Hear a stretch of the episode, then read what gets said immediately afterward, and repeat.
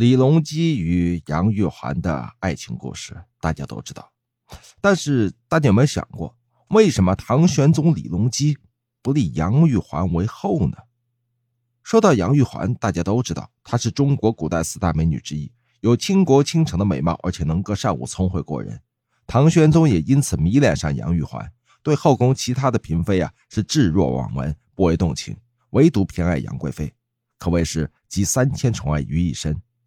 那么问题来了，唐玄宗如此宠爱杨贵妃，为何没有立杨贵妃为皇后？这到底是什么原因呢？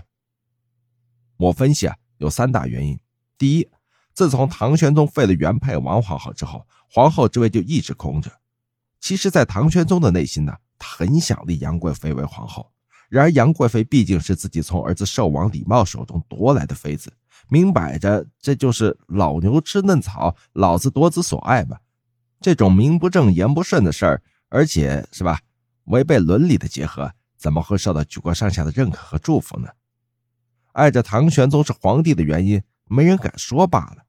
只不过唐玄宗也很识趣，只封了杨玉环为贵妃，至此也没有封她为后，更好的堵住了众大臣和文武百官的悠悠之口。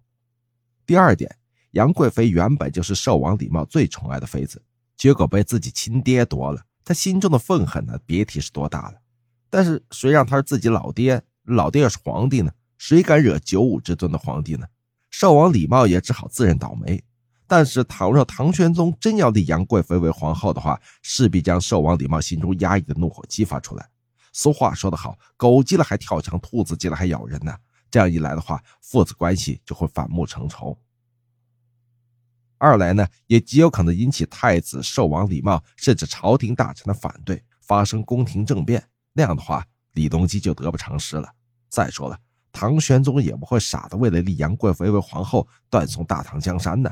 孰轻孰重，唐玄宗心中还是有点数的。当然，唐玄宗也不会去冒这个险嘛。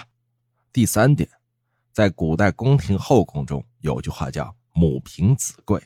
自从杨贵妃和唐玄宗在一起啊。就一直没有子嗣，所以呢，唐玄宗才没有立杨贵妃为皇后。